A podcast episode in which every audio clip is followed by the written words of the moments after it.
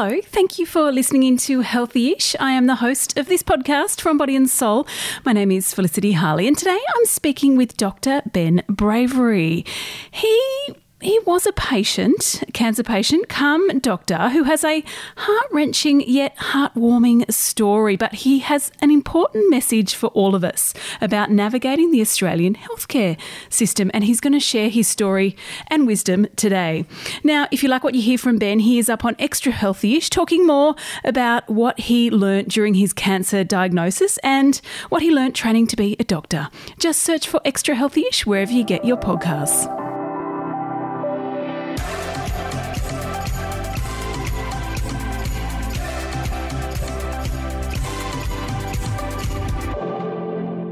Ben, welcome to Healthyish. Nice to have you in Body and Soul HQ. Thanks for having me. And a new book, congratulations. How does it feel? It actually drops today. It's really exciting. Really, really exciting. It's been a long time coming. Does it feel like you just got another child out there and you just need to. Kind of. Kind Yeah. of. Yeah, it's bittersweet. There's a lot of trauma there. I'm kind of forgetting it now Yeah, that we're true. celebrating. Yeah. Now, tell us about the patient doctor. Who is this person? So I got bowel cancer at 28. Uh, it was 11 years ago now, and it came out of nowhere. No family history. Got all the classic signs. Had a colonoscopy. Had a year of treatment. It was quite advanced when I got it, stage three. And I tried to go back to normal life afterwards. I was a science communicator and a zoologist, but it didn't feel right. So I took myself off to med school and became a doctor. And how was that experience from one side to the other? Traumatizing in a different way. Okay. Um, med school was intense and it was often hostile. And uh, the way doctors talk to each other and teach each other struck me as lacking a lot of compassion.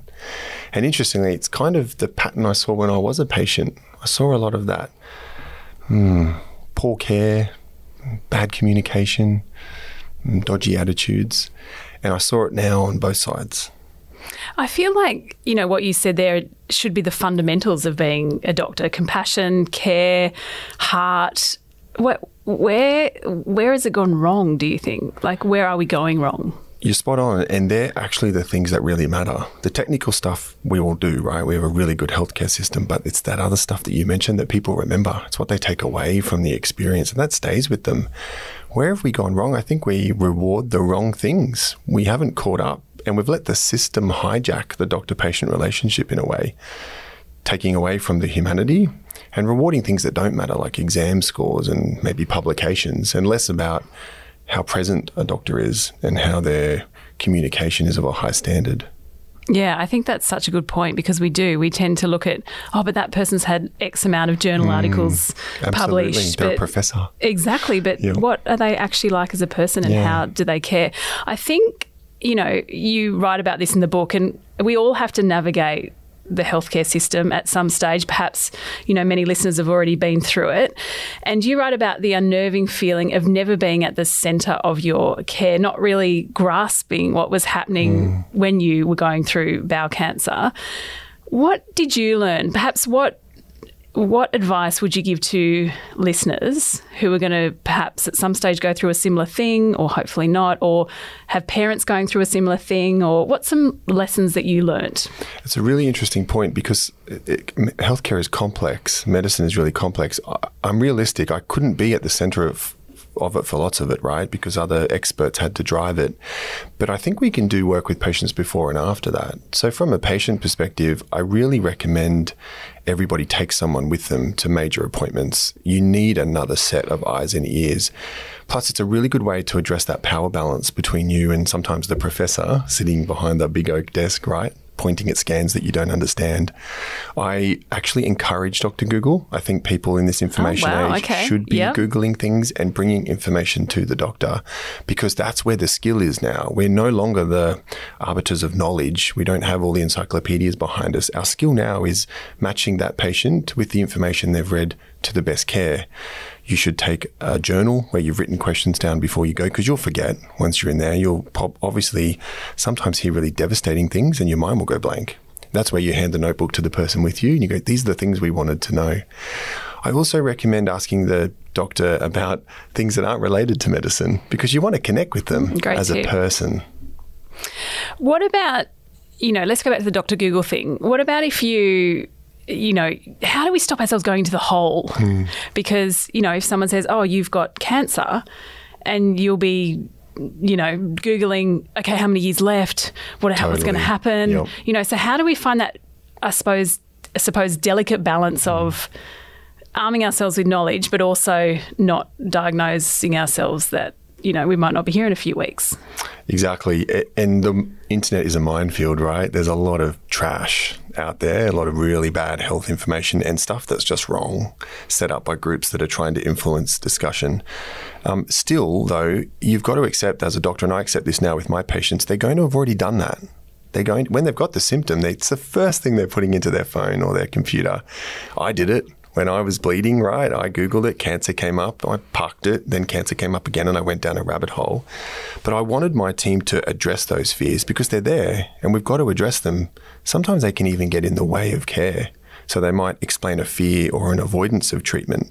And unless the doctor is comfortable that that person is going to have found that stuff out and want to address it, they might miss that opportunity to correct something. So how did you, you know, navigate that in your headspace when you were went down that route of googling cancer, and then you were like, "Well, hang on, I've just got to look at facts." Is, is that what it is? Just a matter of looking at the facts in front of you at the time, because health can be so confusing, hmm. and especially if you're going through something and you're latching on to what that doctor's saying. Oh, but they're saying this, but hmm. no, they said this. But you know, you look for that hope, but then you also see the doom and gloom.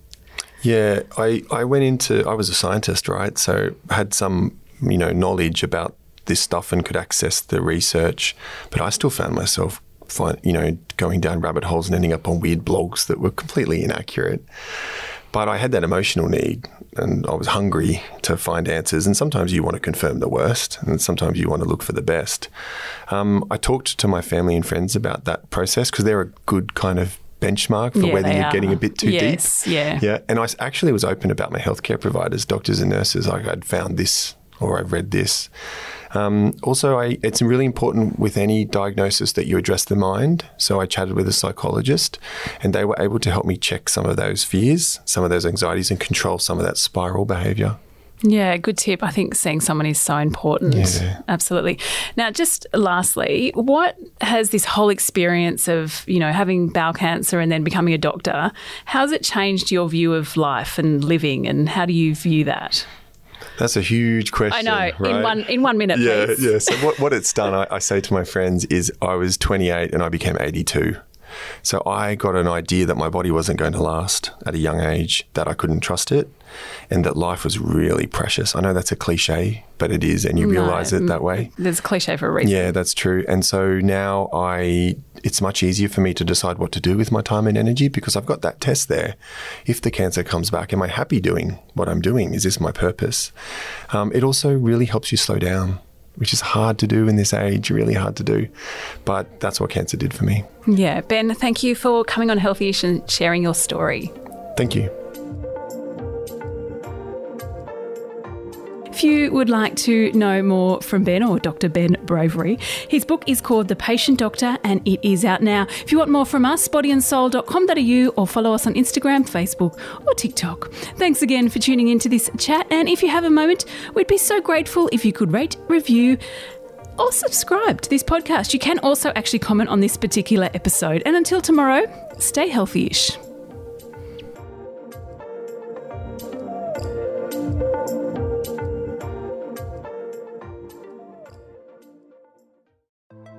Hey, I'm Felicity Harley and I host Healthyish, where we chat to experts, influencers, and people in the know from around the globe to arm you with the knowledge to make healthier decisions for your mind, body, and soul. I think if we're going to be focusing on health, like sleep is probably the biggest component of oh, that. Oh, I, I think sleep is the cornerstone. Like choose the harder option because I've never woken up and gone, I regret that run that I went at 4 a.m. I've never done that. Search for Healthyish and Extra Healthyish wherever you get your podcasts.